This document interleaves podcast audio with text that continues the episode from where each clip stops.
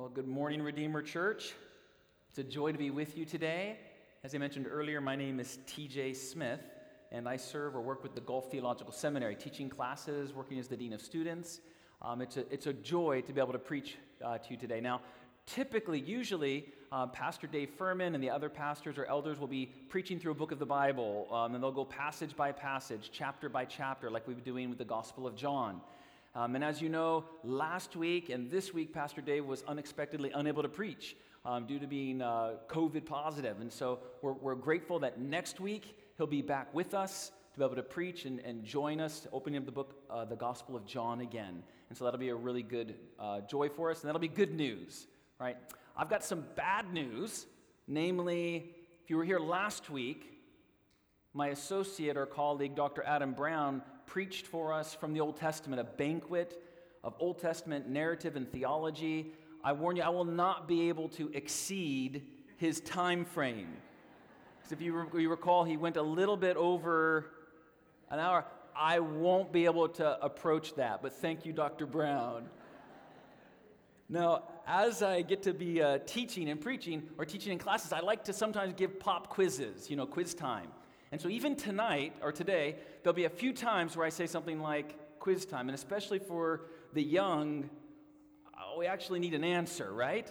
So, for, just to start off right now, kids in particular, what is the highest, tallest mountain on earth?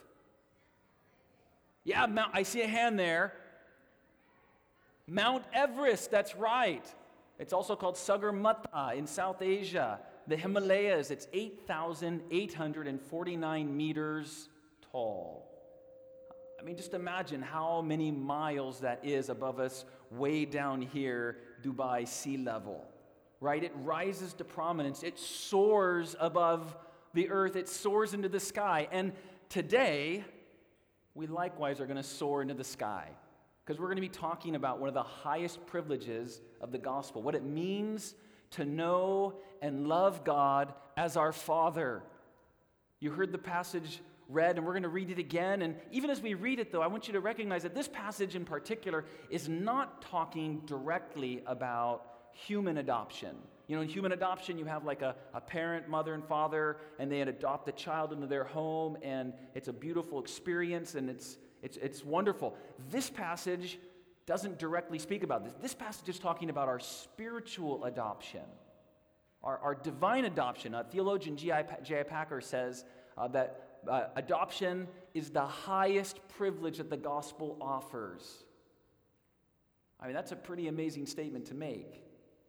And so today, that's what we're going to be talking about is our divine adoption, our spiritual adoption, being adopted as sons. Because today, I want you to embrace your identity. Redeemer Church, you are adopted sons of a great Father.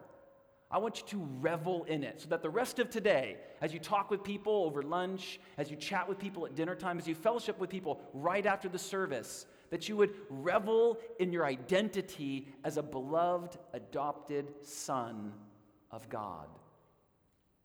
And to do that, we're going to ask a couple questions of the passage, and we're going to answer those questions from the Word of God. Now, Galatians 4, the passage before us, was written by the Apostle Paul. And he wrote it to answer some very specific questions, some actual challenges, so, some big problems. And one of the problems that he writes to address is how is it, friends, how is it that we are called sons of Abraham? How are we called the children of the promise?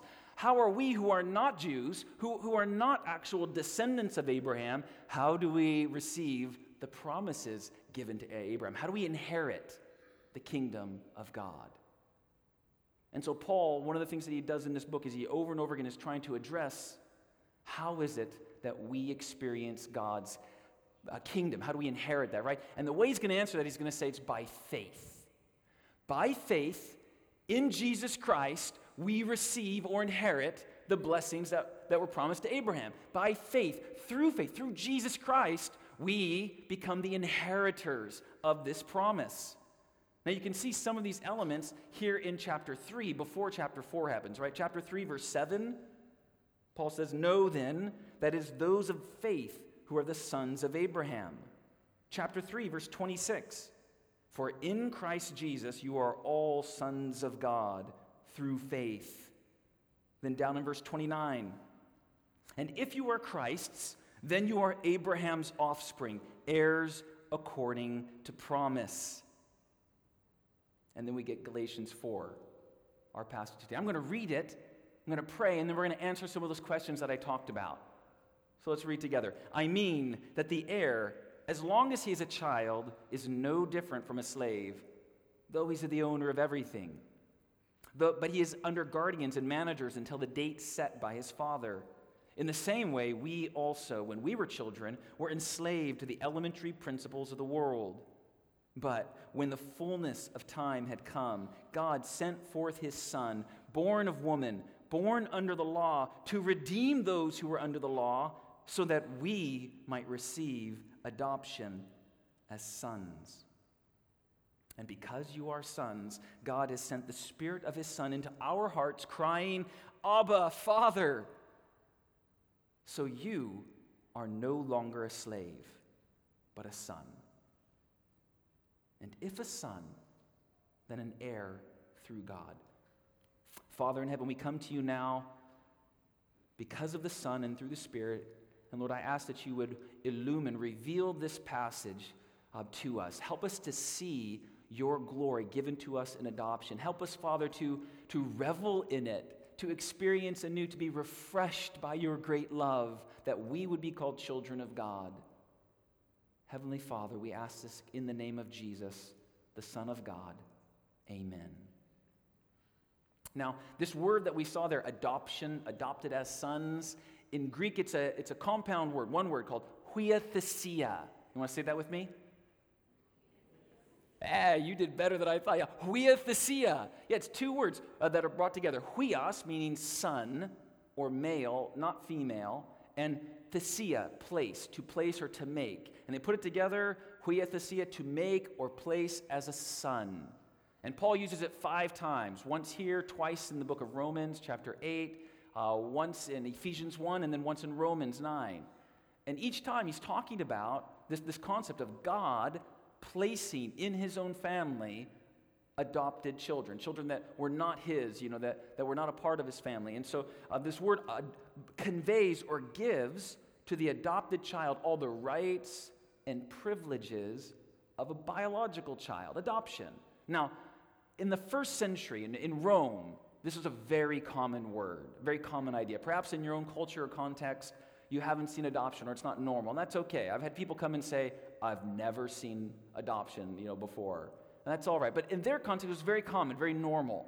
In the Roman context, huiothesia, this concept of adoption, had to do with a father figure, not, not a, a husband and a wife, but a father who had the right to adopt a, a son it was not an infant, not like a little baby, and never a little girl. It was it was a young man, typically.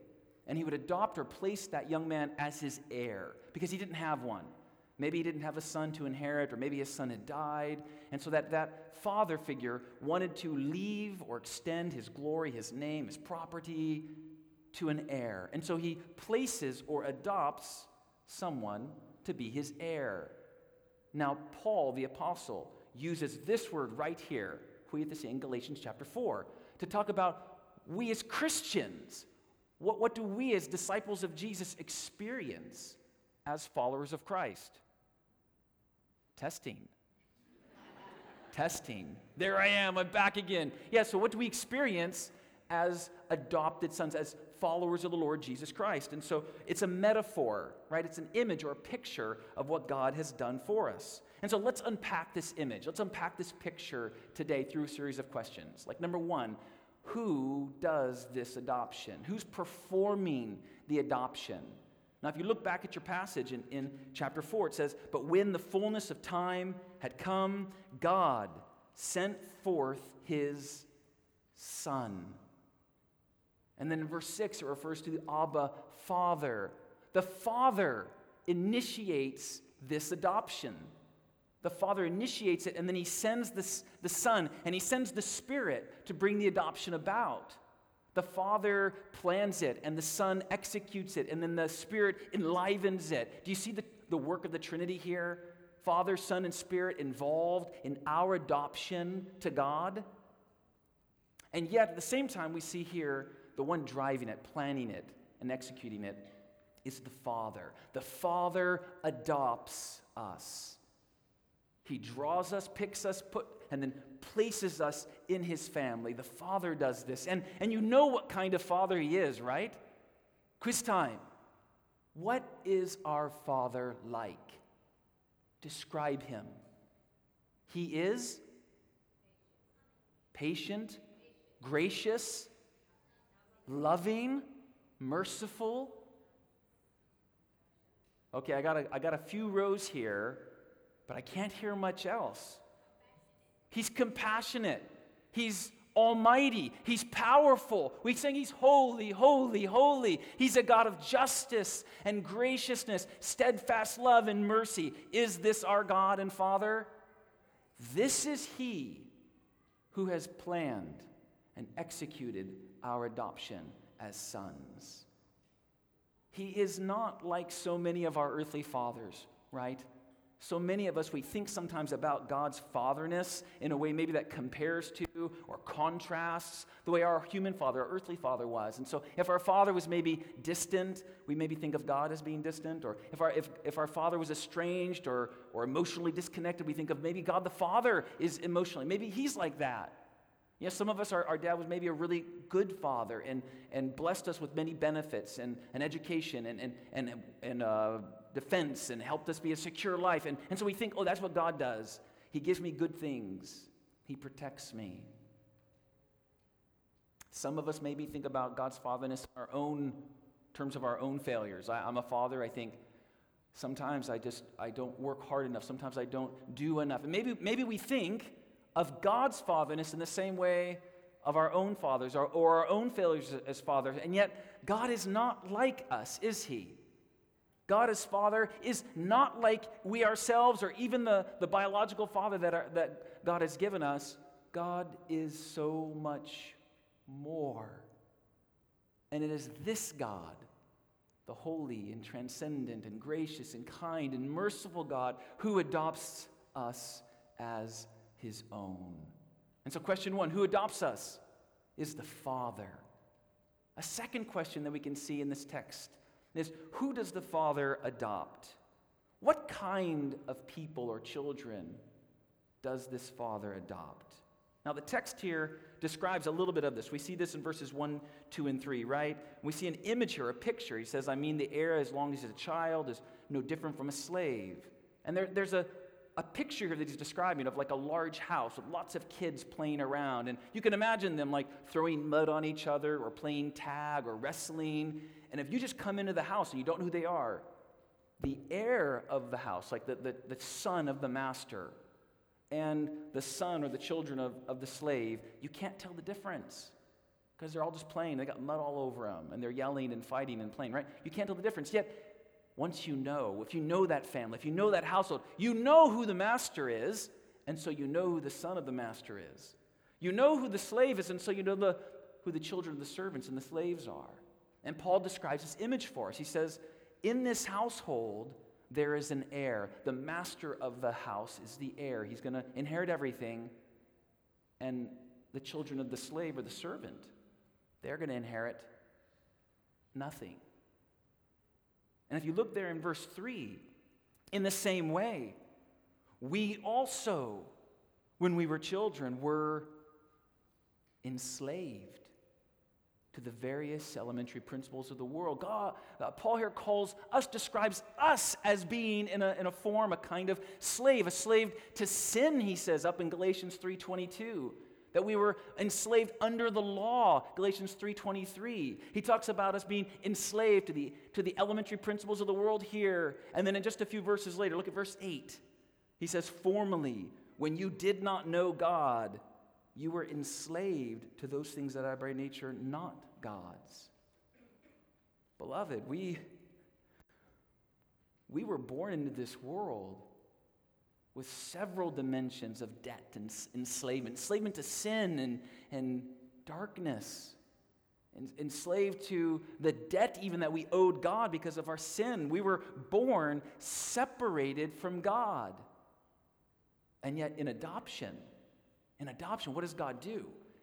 He, he, he bridges the separation. He brings us back to Him and puts us in His family. Before we were spiritual orphans, as it were. Now, here's, here's where human adoption, like the idea of human adoption that you may have seen or thought about, and divine or spiritual adoption uh, is, is maybe different. Because in human adoption, you can imagine a child who's adopted being relatively innocent, actually completely innocent. They're usually a victim. They've not done anything to deserve the, the plight in which they've been found. They, they haven't done anything wrong. I mean, if, if you were an orphan, it's not your fault. If you are an orphan now, you did nothing to deserve that sense of separation or abandonment from your biological family. And, and in this context, in a human adoption, that child is beloved of God, created in his image, gloriously and beautifully made. But now think about, think about this with me. Spiritually speaking, what was our condition? Spiritually speaking, what is the condition of all human beings born? We have sinned. We carry with us this burden of guilt and shame, and we are, we are broken. And in fact, we are separated from God because of what we have done and who we are. We experience separation because we are spiritually dead. And so when God looks upon us, when God looked upon you, he did not see this adorable, beautiful little baby and he thinks, oh man, this kid is going to be a superhero someday. This kid is going to change the world. And so therefore I'll adopt him or her. No, no, no. When God looked upon you and me, he saw our true spiritual condition a sinner we were slaves of sin. But now, in Christ, we are slaves of righteousness. We can obey. We were sons of disobedience. Now, sons of righteousness. We can know Him and love Him and obey Him and please Him. You know, I've often um, asked people, when did you become a follower of Jesus? When did you become a Christian?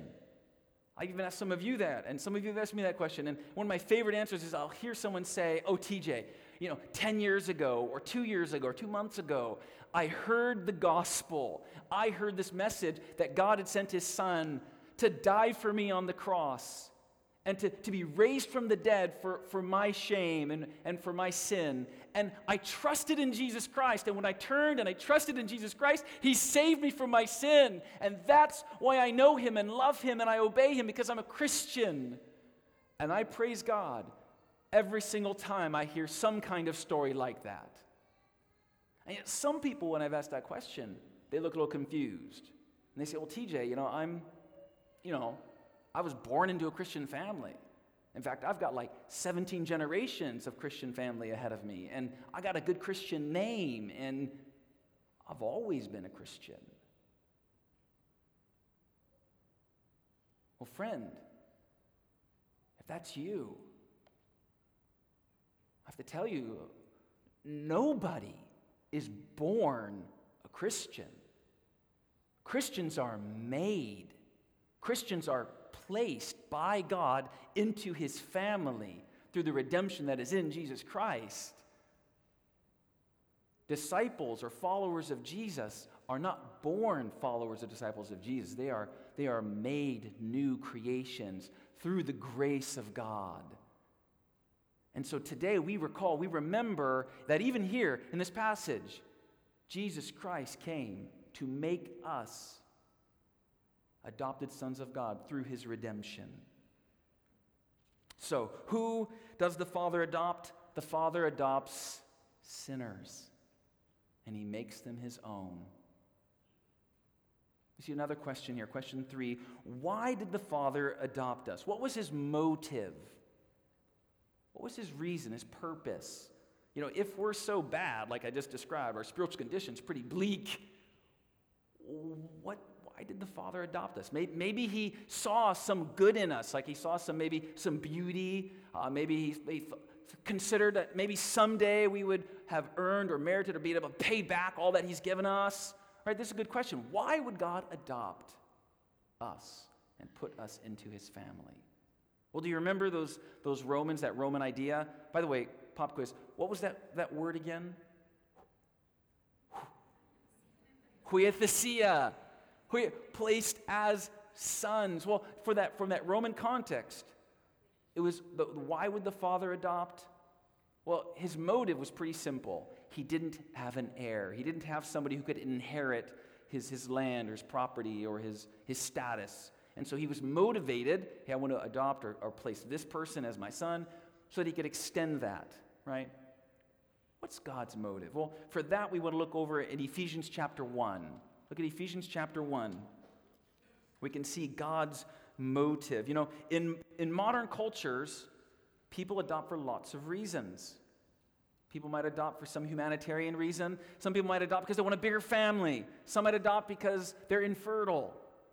Why did God choose to place in his family a whole bunch of people that didn't originally belong? Look at Ephesians 1. Verse 3 says, Blessed be the God and Father of our Lord Jesus Christ, who has blessed us in Christ with every spiritual blessing in the heavenly places, even as he chose us in him before the foundation of the world, that we should be holy and blameless before him in love.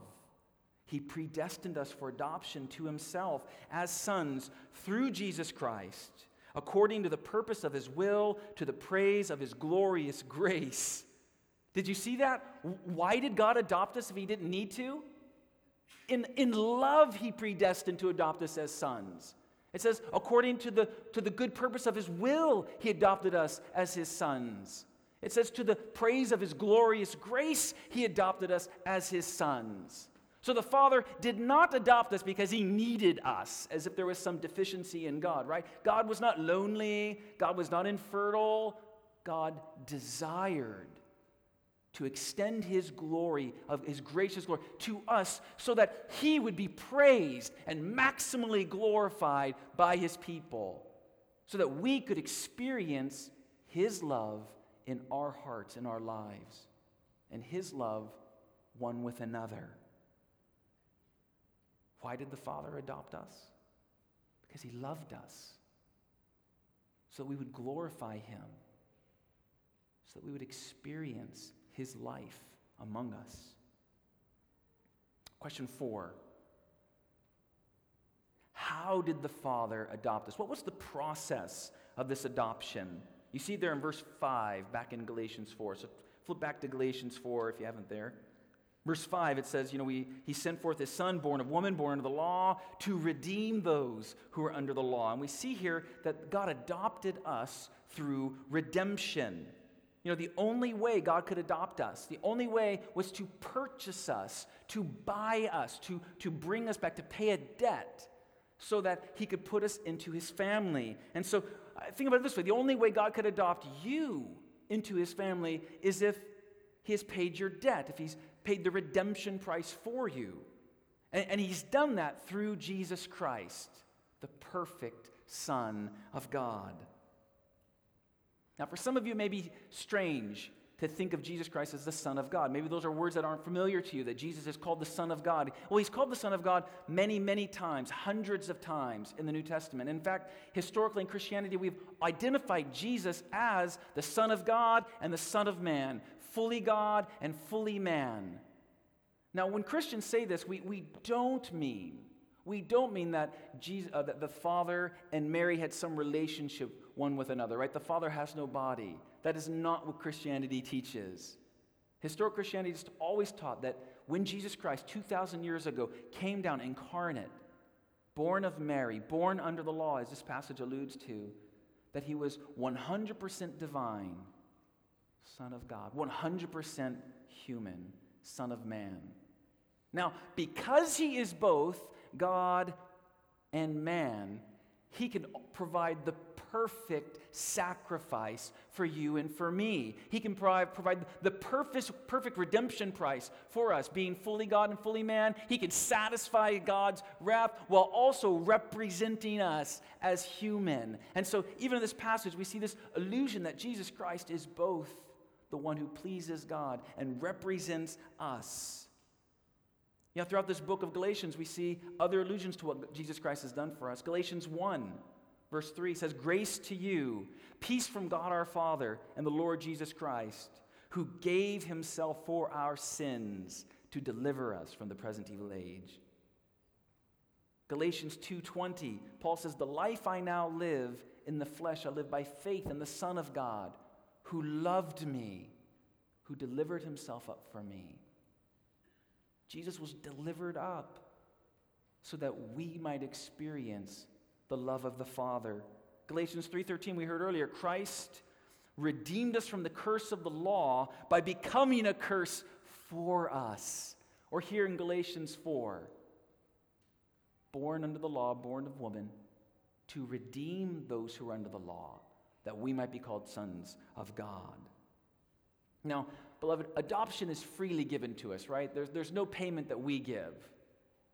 It, it's, free, it's free for us. It's a gift that's not earned. It's not of a work. It's not something that you have to have merited. It's not as if in two years from now you have moved yourself a little closer to God, so then God looked down and said, Oh, yeah, yeah, yeah, she's pretty cool. I'll adopt her. Right? It's not like that.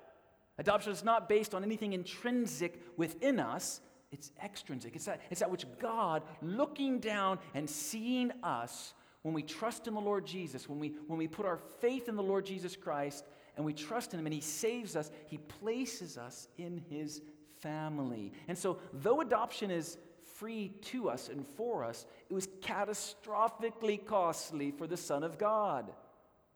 For the Son of God, Jesus Christ, had to die so that we would not have to die. And so, in this context, believer, Christian, God loves you so much that he sent his son to die for you, to purchase you, to pay your debt, to place you in his family. In divine adoption, God the Father makes as his sons all who trust in his one true Son. Now, a couple days ago, Friday, I was talking about this with one of my daughters, about this passage, and she got a little upset, a little emotional, perhaps understandably. And she asked me a question. It's a question that likely half of you in the room, at least, should be asking. It's a good question. Do you know what she asked me? She said, Daddy, why do you keep saying sons? Why not sons and? Right. Why no daughters? You keep saying adopted as sons, adopted as sons, adopted as sons. Where's adopted as? Daughters. And, and I would say it's a great question, especially for half of you who are ladies, women. Are you adopted as sons? It's a great question, right? And in this passage, we actually see a really important reason for why we're called adopted as sons and not adopted as sons and daughters. Because, you know, when Paul makes this statement, he clearly knows that there are women here in the letter read. He clearly knows even today, 2,000 years later, God intended that, that there would be a large group of people, men and women, hearing the letter. And, and even up in, in chapter 3, verse 28, he says there, There is neither Jew nor Greek, there is neither slave nor free, there is no male and female, for you all one in Christ Jesus. And so he knows that, that grandmothers and widows and single and married and young and old women are listening to the letter. You know, Paul recognizes and he teaches, we see in this letter, that maleness and femaleness in the kingdom of God have no significance. In other words, they both share equally in salvation. Maleness is not inherently better than femaleness. Men do not access God or relate to God in a superior way than women. Spiritually speaking, we both access God directly on the finished work of Jesus Christ. So, why the focus on sonship? Well, talks to maybe our, our, our fourth question, or maybe our fifth question what does the Father's adoption accomplish? What happens in and through adoption? What do we get from it, you might say? Do you remember in Roman times? In the huia? The who and in Roman times, that father, what did, what did he gain? He gained an heir. But what did the adopt, what did the adopted kid get? Well, for him, everything changed. When that young man was placed as the son of an adopted father, everything changed for him. He got a new name. His name was changed. He got a new identity. His identity became that of his, of his new adoptive dad. If, if before he were the son of a slave, if he's adopted by a Roman senator, what's his identity now? The Roman senator. If before his family owed a lot of debts financially, once he's adopted, he, he know, those, those ties are severed. Now he has all the rights of inheritance of his, of his new adopted father. He gets a new name, a new identity, a new status. Whatever his, his father's status was, uh, is, the adoptive status, now that's his status. You know, listen up. He became the heir, the heir of everything. And this is what's important for you, ladies. And so listen up. In Roman context, in Roman law, the, uh, a, a woman, a, a girl, a daughter could not receive the inheritance. Inheritance was only passed from father to son. And so when Paul describes all of us, men and women, as being sons adopted, the heir. What he's saying is that all of you in Christ Jesus receive the inheritance, whether you are female or male, makes no difference in receiving the kingdom of God. All of us are treated as adopted sons. And so, what he does is he, he kind of undermines or changes their idea uh, in the first century Rome of what adoption was when he says, all of you, men and women and children, can become heirs of God, receiving the inheritance of the Father when you trust in the Lord Jesus Christ.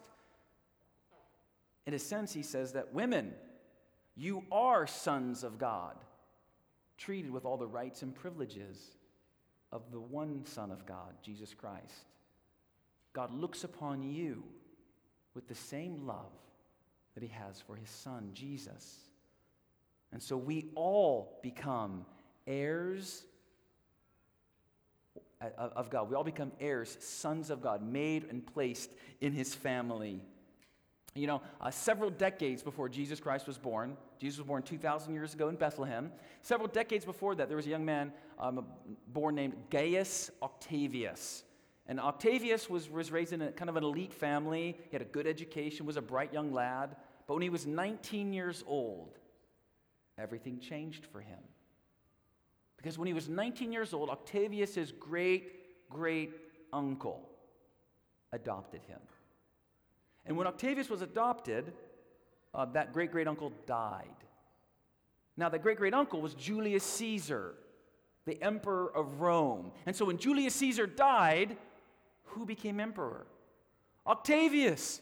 Octavius' name was changed to Augustus and he ascended to the throne and became one of history's greatest living leaders, Caesar Augustus. How did Caesar Augustus get the throne? Through adoption. He inherited the throne. What do we gain then, Christian? What do we gain through our adoption? What happens to us? Well, I mean, in brief, our name is changed. We're, we're transformed. We get a new identity. We have a new status. We are no longer treated as, as slaves, right? Slaves to sin. We are transformed. We are changed. We are now sons of the Most High God. We are, we are given freedom. Did you see even that last verse? Verse 7 of our section? So you, beloved, are no longer a slave, but a son. And if a son, then an heir of God. This reminds me, though, even when I think about this, being a son of God. Doesn't the Father already have a son? Quiz time. Who is the heir of all things? To whom do all things belong? Who possesses the keys of life and death? Who upholds the universe by the word of his power? Who is the almighty and most holy Savior? It is Jesus Christ. God the Father has a Son. And yet it is in and through Jesus the Son that God designed He desired, designed, and then he implemented this, this plan to bring all of us to him. And so in Jesus, the true Son, the perfect Son, the Son of God, we become true sons. And we get a new name, and a new identity, and a new status. We get a new family. When we look around today, we're going we're to celebrate communion. We're going to break bread and, and we're going to remember that we are not just isolated individuals living in our own and thinking in our heads, but actually we belong to a, a diverse and beautiful family united by the Spirit of God. Even in this passage, talking about the Spirit, we've already sung it. We who are in Christ and our sons, God the Father has also sent the Spirit of His Son into our hearts, and the Spirit cries out, Abba, Father within us. It reminds me of Romans 8, where it says the same language there. We cry out to God, Abba, Father. And so, beloved, you have direct access to the Almighty God because you are an adopted son of God. In adoption, everything changes for us. In adoption, we experience direct relationship to an almighty God. Now, you've heard it mentioned already, 1 John 3 1. Oh, what great love is this that God would love us, would call us his own children? Now, I know some of you doubt. Some of you doubt. You wonder, how could God love me? Is it really true that God knows me, knows my name, knows everything about me, and yet still fully, completely accepts me in Jesus. How can that be possible? I think part of that is we can conceive of, we can imagine, like in a human adoption or a human world, we can imagine someone loving a biological child maybe more than an adopted child. People imagine that. They say that. I don't understand that. Because that's not how God thinks, right? That's not even how God loves, because God loves you with the same love that He loves His Son. Even Jesus talks about this in John 15, 21. He says, He who knows me and follows me is loved by the Father. John 15, 23. If anyone follows me and obeys me, the love of the Father is upon him. John 15, 9. Jesus kind of turns it and he says, the love that the Father has for me, Jesus says, I love you with that same love. Or 1 John 3 1, see what great love the Father has on us lavished, that we should be called children of God. I don't know the last time you spoke with your mom or your dad, particularly if you're an adult. Sometimes it can be a day, sometimes it could be a year. For those of us who are the spiritual children of an almighty God, we have this, this access to Him, which is not just daily, it's like every hour, it's like every minute, it's like every second. We call out, cry out, access, relate to God as Abba, Father. And so, how do we respond to these things? This privilege of adoption. If you are an adopted son of God, if you've trusted in the Lord Jesus, how do we, how do we respond to these things? Well, I got four words for you turn, tell, show, and call. Four ways you might respond to this privilege of your spiritual adoption. Turn, tell, show, call. First, turn. If, if you're not a disciple of Jesus, you're not a follower of Jesus, then you're not in God's family.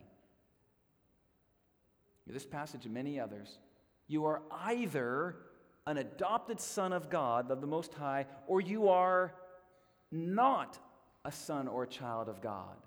That means you are either in God's family by adoption or you are not in God's family at all. And today could be the day you know, today could be the day where you knowing this or thinking about this, where you turn to the Lord Jesus Christ and you say, Jesus Christ, I see what you've done for me on the cross and in the tomb and in rising from the dead. And today I trust you. I turn to you and I ask, Lord, Lord, save me. And today is the day that you could be placed into God's family through adoption. through the redemption that is in Jesus Christ. Now, if you're not sure how to do that or all the details of that, don't worry. We have several hundred people here who would love to talk to you. Ask anybody, how can I become a follower of Jesus? And today, today, turn to him. Number two, tell. Tell. Now, if you are a follower of Christ, you're a disciple, you love the Lord Jesus, don't you want to tell people about this? Don't you want them to know how they can experience the life of God within them, all the benefits, what it means to be a follower of Jesus? Don't you want to describe to them what your life was like before and now what, what your life is like in Christ? This, this new status, this, this new access you have to God, this, this truly glorious thing that you are an heir of the King of Kings. Don't you want to tell them? Why not today ask God, who can I tell about what it means to be a son of God? Who needs to know? Maybe somebody in my family, maybe somebody with whom I work, maybe one of my neighbors. I can talk about this message. I heard this, this weird message at church. They talk about how we're adopted sons of God. Can I tell you about it? Who needs to hear about that this week? Turn, tell, show. Maybe a, a way to tell people is even to show people God's generous heart.